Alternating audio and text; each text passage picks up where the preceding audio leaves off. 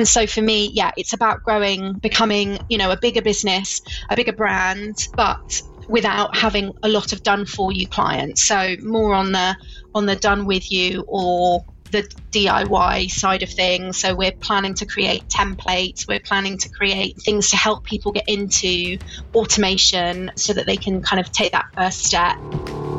And I felt for a very long time like the cancer had kind of stolen that opportunity to go out and create my own life. And I'd ended up kind of not going out there and instead, yeah, working for my dad in his business and just doing something that I maybe wouldn't have done if it hadn't been for this.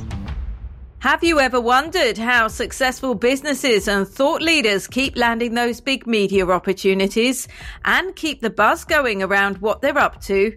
It's not just by chance. They're all using the power of storytelling. I'm Nicola J. Rowley, and with over 25 years in the media as both a journalist and PR expert, I'm here to help you unlock the story potential for both you and your brand.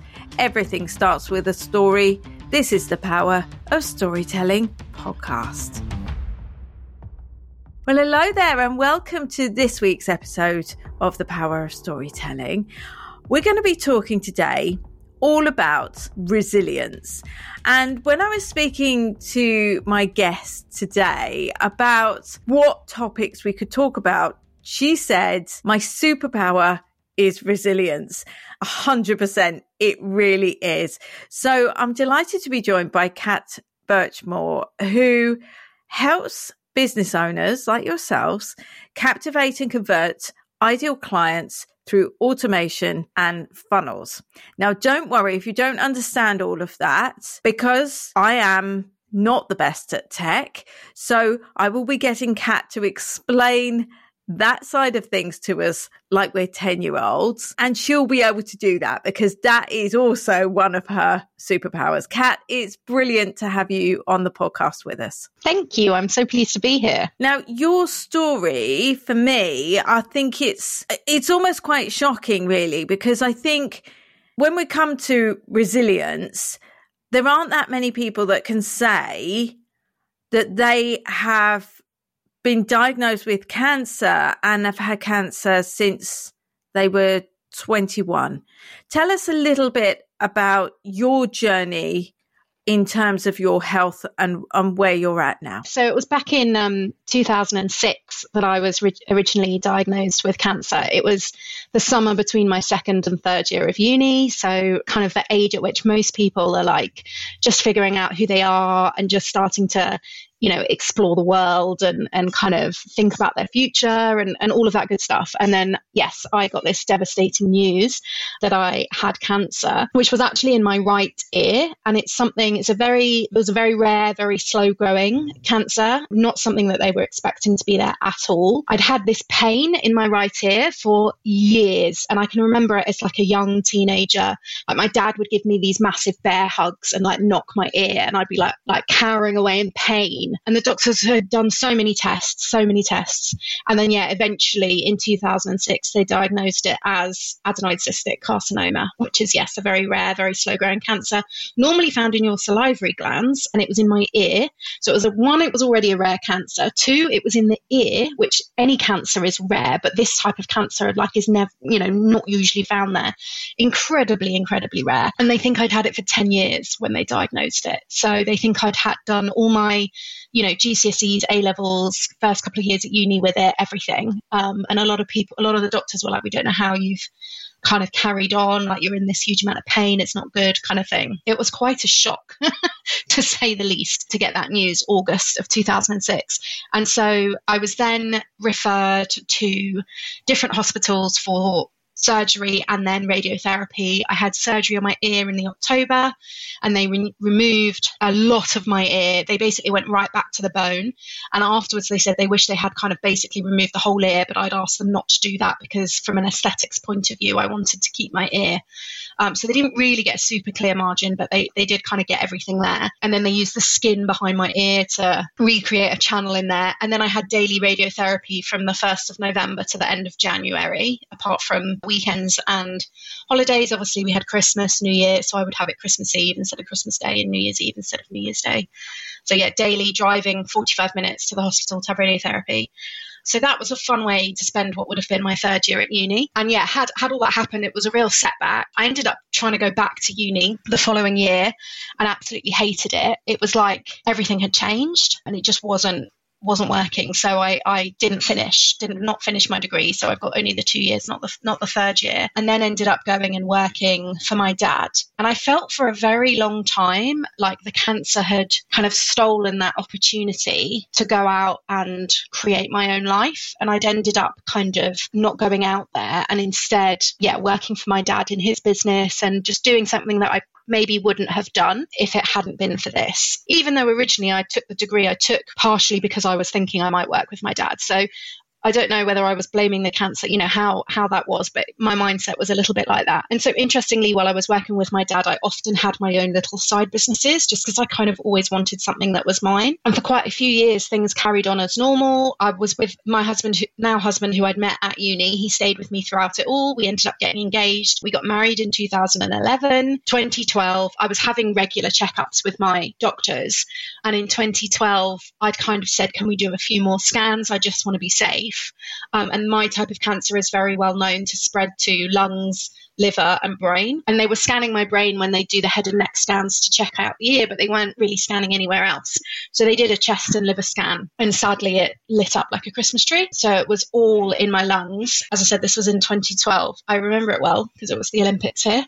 Um, and I had to have two very big surgeries on my lungs, different hospital, different people I was seeing um, and huge recovery times this time. It felt like it had a much bigger impact on my life than the ear operation and radiotherapy did. Although the radiotherapy had really knackered me out, and also with the radiotherapy as a side effect, I ended up losing my hearing in that ear, and also it's damaged my balance. So I have some like mobility issues with from a balance perspective. But the lungs, then the recovery time was huge. I was in a lot of pain for a very long time. I had to be put forward to pain management teams who ended up doing a procedure to kind of rejig my nerves back into it. And then ever since then, sadly, every kind of couple of years that the cancer seems to come back a little bit. It kind of grows a little bit more. And I, and I think a lot of it's because it was it was in my system for such a long time before it was found. It's basically like there's always something and it's so slow growing there's always something really small there that just takes a while to grow. And then the longer each one of those is there that continues to encourage more to spread. And so at the moment my lungs is the only place that it's been. And I do get scanned in other places quite regularly. Um, but I'm scanned on my lungs every three to six months. And approximately every three years, I have to have a procedure, some form of ablation, which is either radio frequency ablation, which is where they like burn or blast the cells like using heat, radio frequency, or cryo, where they freeze it, cryoablation, where they freeze it.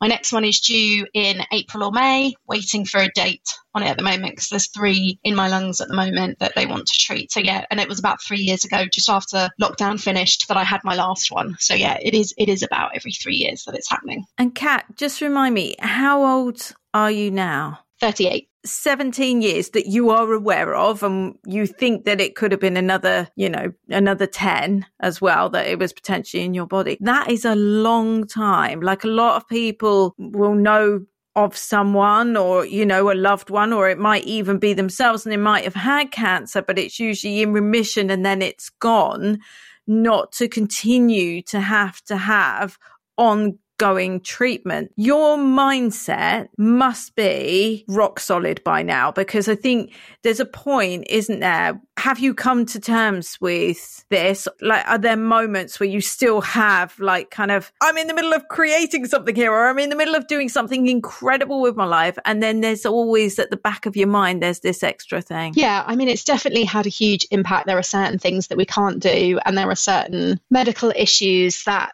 because of my cancer, Uh, like I can't get certain things and it's it's it's frustrating a treatment for other things. And it's definitely held me back and I do still get those moments where I get really frustrated and quite upset. But I equally am aware that it's something that in my opinion I'm going to be with for the rest of my life. I think the frustration for me is because it's such a rare type of cancer I don't really have that like one contact from a medical perspective who can say to me like this is what's going to happen. This is what we're going to do. Like I have multiple teams that I see And none of those are experts in my type of cancer because it's so rare. Um, there's like one guy in the whole UK who who is an expert in my type, and he's up in Manchester. I've not seen him. I do keep thinking about it, but not something that I've pursued yet because I haven't felt the need to. But I kind of have to say to them, like, my understanding, the re- like I've had to advocate for myself quite a lot and do a lot of research myself to really understand that this does tend to be something that people often, once it's spread, if if you if you catch it before it's spread, then sometimes it won't come back. But once it's spread once, it often will keep coming back. That is very common for it to do. And so I think of it very much almost like a chronic illness. Like that's almost how it feels to me because it's not it's not like a typical cancer. Like my mum had ha- had breast cancer when I was 19. So a few, she was literally just about to have her reconstructive surgery when I was diagnosed. So she, in 2006, so she had postponed, she postponed her um, reconstructive surgery till I'd had all my procedures and treatments that first time in 2006 to have hers. And then you know, she got given a stage, she got given the all clear after five years, she got given all of these things. I've had none of that. I've never been given a stage. I've never been, I will never be given the all clear. It's just not something they can do for me. They keep hoping it won't come back, but it's a hope. I'm perhaps a little bit more realistic and expect it to come back. I think this time it's funny because I kind of did the maths and I was like, oh, it's been three years since my last procedure. I'm probably due one. And I went for my scan in January. And there I was hoping that I wouldn't be told end of January or early February it was, hoping that I wouldn't be told that it was there and that I'd need a procedure, and, and it was, it was there. So I got frustrated after that, and I had kind of the rest of that week, I, w- I was a little bit down and didn't really get as much work done as I wanted to get done on the business. And yes, I'd had all these plans for the business and I had to rethink some of them. So it is a bit frustrating, but I'm also very open and honest with the team that I have that I do see, you know, and I say to them, this is happening or that's happening. Can we make things work around my life, which we try to do when when we can and if it's you know if it's doable for sure. But what I love about you is that you're not allowing this ongoing health condition to define you.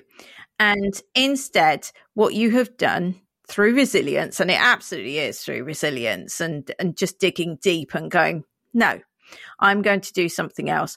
You're actually helping business owners to really convert their ideal clients into sales. And you do that through automation and funnels. Now, there are a lot of people, when you say the word funnels, everyone goes, don't understand that.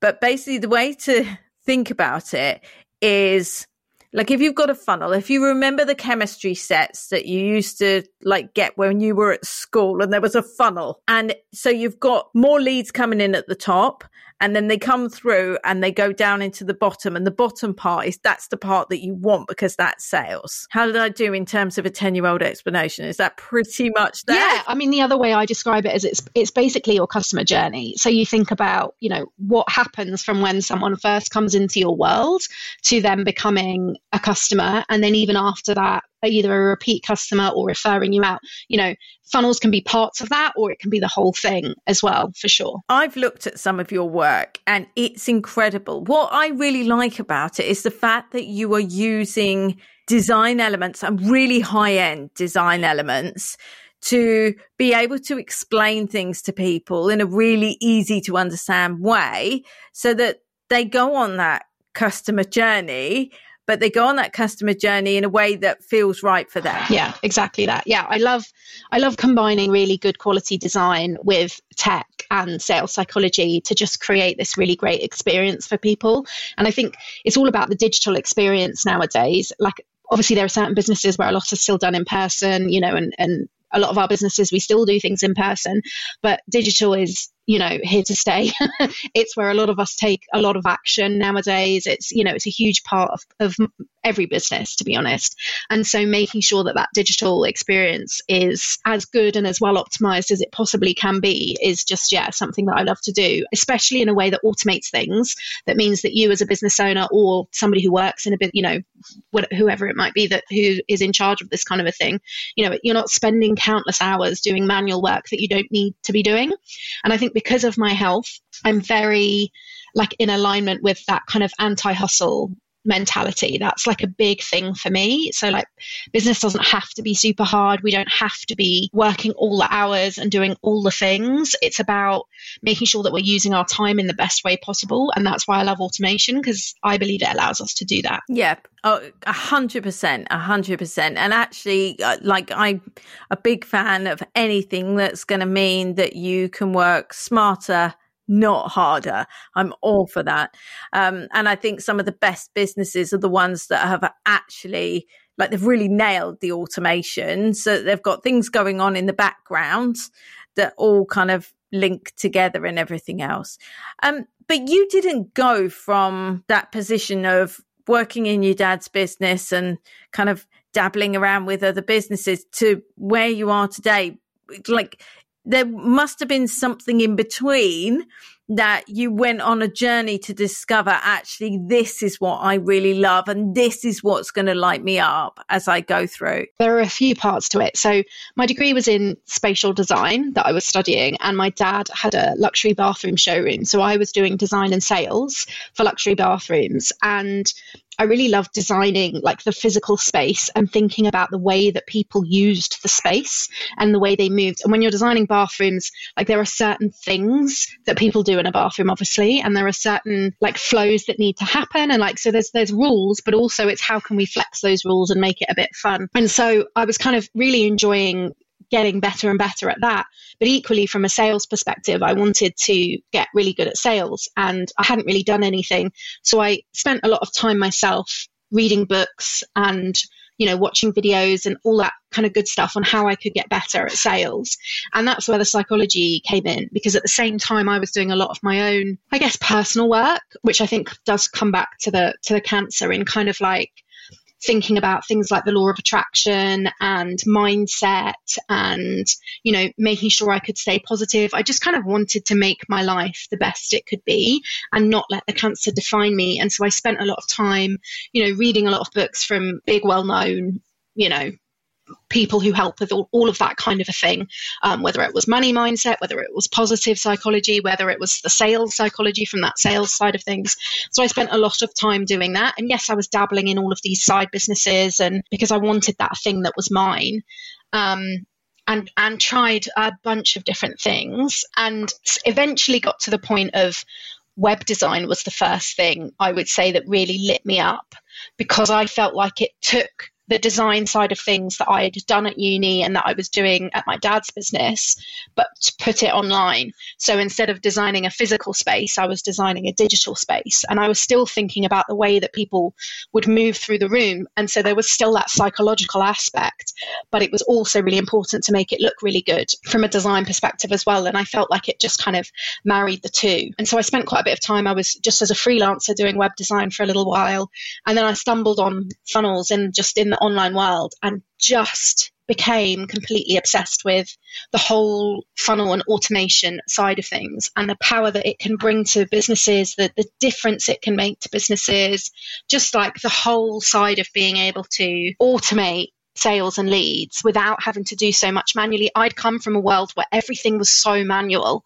You know, we were in a physical retail environment. People would walk in the door and you'd talk to them and book appointments. You'd physically go out to their house. Like they'd physically come back in to do appointments. Everything was manual. Like even our booking system, it was me like manually writing it in a diary. Like everything was manual. And this kind of like whole world of digital automation opened up to me and I just became obsessed with it, obsessed with being able to what can I do to save myself time so that I can make this business work and have my own business on the side because I didn't want to be hustling, but technically I had a full time job and a side hustle or whatever it is, you know, whatever you want to call it on the side. So a lot of the time, you know, it looked like I was super, super busy, but I was like, I can't be this busy person. Like for my health, I, I need to find a way for it to work. I think that's where my love of, of automation really, really came from and just being able to kind of find that way to make it work and really make a difference. And I think for me, I'm such a people person as well. And I just think it makes such a difference to people's businesses and it makes such a difference to their clients, the experience they have as well. It just kind of ticks so many boxes for me personally um, that I just, yeah, absolutely love it. And then it was just before the pandemic, my husband and I decided, right, let's open our business. We, we kind of put ourselves forward as website first with a bit of funnels and automation, but now we're very much funnels and automation with a little bit of websites here and there. Like we still do that a little bit. The main focus is very much on that side of things. And my question for you is have you been able to? I mean, I'm assuming your dad's still running his business. Have you been able to automate his business so that it runs now without like all the need to do all of the processes and everything else in person. So sadly, it's not still running. Frustratingly, after COVID, that had a it, uh, straight after COVID, it did very very well, but then things didn't do so well. So he ended up closing it. He was close to retirement anyway, or pretty much at retirement. I don't think he ever would have retired otherwise. So I think this gave him that opportunity to retire, and he knew that I didn't want to take over the business. That I had my own thing that I wanted to do, and it was good because it meant I could go full time into my business, which is what I'd been wanting to do for a good few years anyway. But before he closed it down, yes, I did. I at least automated all the booking side of things. So all the appointment booking, we automated all of that. We didn't get, I didn't get round to doing like any of the email marketing side of things, but we did do, yeah, the booking and some of the social media side of things. Yeah. So at least like he was able to see what was possible and actually understand what it is that you now do as well, which is so important. Do you think that you're closer to your dad now as a result of the fact that you have worked together in a business environment, but also that he's allowed you to go off and spread your wings because he could have very much like insisted, stay in the business, make the business work. I know you can do this, Cat, and you probably could have turned it around. But actually, for you, he could see you, your heart lay in being able to run your own business and have that entrepreneurial journey of your own. Yeah, and I think it's interesting because we've definitely butted heads over the years. I think, you know, of course that's going to happen when you work with family, right? Yeah, I do think we're definitely close and I do think that the whole business side of things work. Like we have similar views on certain things and we also know how to I don't want to say handle each other, but how to best approach conversations with each other whether they're difficult conversations or not and kind of often end up agreeing with each other on a lot of things and we know each other's strengths and weaknesses. Like we used to work really well in the business together with clients because we had completely differing, pers- we have completely differing personalities. So, you know, there were certain things that I was very much, you know, should have was the lead on, and then there were other things that he would come in and be the lead on. And it, in it, the fact that we can kind of still have that a little bit works really, really well. And for you, where i mean apart from obviously automating everything perfectly behind the scenes so that it like brings in all of the the leads and everything else that you want. Where do you see your business going to? I love this question. So right now a lot of what we do is is very kind of one to one done for you work. And i really want to do more. I want to be able to help more people. And not everybody is in a position to be able to do that. And i think there's still a lot of people out there who are scared by the tech or just don't feel they're techie people so don't feel that they can do it. And there's a lot of people who maybe still you know you don't know what you don't know right? Right of course. And so when it comes to things like sales pages and funnels, like they're just not set up in the way that is best done for conversions and there's just not enough information out there that to kind of help people or a lot of the information that is out there is that super like bro marketing bs which yes there was a lot of that around when i first got introduced to funnels but the whole reason that I kind of like doing things the way I do I do it is because I'm very anti all of that. That whole hustle bro marketing world is just super icky to me. I think it's important to use strategies that work, but also they've got to align with you, your needs, the business goals, your perfect fit client, all of that good stuff. It can't just be, well, somebody else does this, so I should copy them. It just doesn't work like that. So for me, I see the business I guess going more in that route of being able to have these offers that help more people. We did at one point grow into that agency side of things where we had team members and we took on more clients. But I ended up finding that really challenging. And I felt like I was falling into that hustle trap of like managing people, managing clients. And it just, it affected my mental health. It affected my physical health. And I just really didn't like it. And it's just not the route that I want to take the business in. So for me, I want it to be a business that fits around my life. And and so, but also is able to help as many people as we can because, as I said, that that people element of it is really important to me.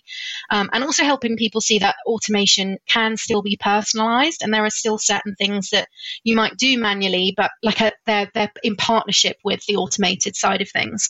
And so for me, yeah, it's about growing, becoming, you know, a bigger business, a bigger brand, but without having a lot of done for you clients. So more on the on the done with you or the DIY side of things. So we're planning to create templates, we're planning to create things to help people get into automation so that they can kind of take that first step. We've got a summit coming up um, soon, and I'd really love to be able to do something in person, uh, maybe next year or the year after if that online summit goes well. I'd love to be able to do something in person to really help businesses with that for sure. And that's the thing, isn't it? I think so often funnels, tech, all of those side of things, it's very easy to kind of go, right, okay, that's someone else's skill set. I'm never going to get my head around it. And you don't have to at all. But it, I think it's good to have a base knowledge, a vague knowledge of how to be able to do things just in case something happens or something goes wrong. And you might not be able to fix everything, but at least you have a vague inkling of how to do stuff. Under, yeah, you need. I think you need to have an understanding also of like the thought process behind why like certain things work and certain things don't or even if you don't someone on the team your team kind of does. You know, I've worked with businesses where me as a consultant and kind of done for you service provider was the only person who knew how most of the tech in their business worked. And this business had employees and things. And I just think, you know, you know, it was great for me. Obviously, I loved working with this company, but I was very conscious that nobody in the team really knew how a lot of it worked apart from me. And and I wanted them to understand how it all worked as well. Even if I was the one still doing it it's kind of just having that understanding of of, of yeah how everything works and how to set things up. And you know this is a company who was still taking appointments manually. Like the the, the assistant the you know the, the the ea was emailing people to make manual appointments instead of sending a calendar link. And i just was like we need to set up a booking link at least yeah just to get it in place because otherwise you can't maximize what it is you're trying to do. And that is what automations and funnels is all about. It's about systematizing businesses so that you can grow, so you can bring in more money and have more sales. Cat, I've loved chatting to you today. If anyone is listening and thinking, okay, this makes a lot of sense. I think this is something that I could do with cat's eyes across, how can they get in touch with you? Awesome. So there's a few different ways, um, and it depends. I'm on all the social media platforms. Uh, one of the ones I'm probably on the most is Instagram. So I'm just at Cat Burchmore, which is C A T B U R C H M O R E. And then our website is orenkicreative.com. Um, so it's O R E N K I Creative, Orenki Creative. Amazing. And if you've been listening to today's episode and you're thinking, wow, Cat has an incredible story and she she really does in terms of kind of resilience, in terms of keeping on going, of being completely inspirational as a business leader. And you also want to share your story. Don't forget you can take our free quiz, pr-quiz.com, and it will tell you how ready you are to get started with PR. And you get a personalized report at the end of it to tell you if there are any areas that you might need to have a, a look at. Until next time on the podcast, we'll see you then.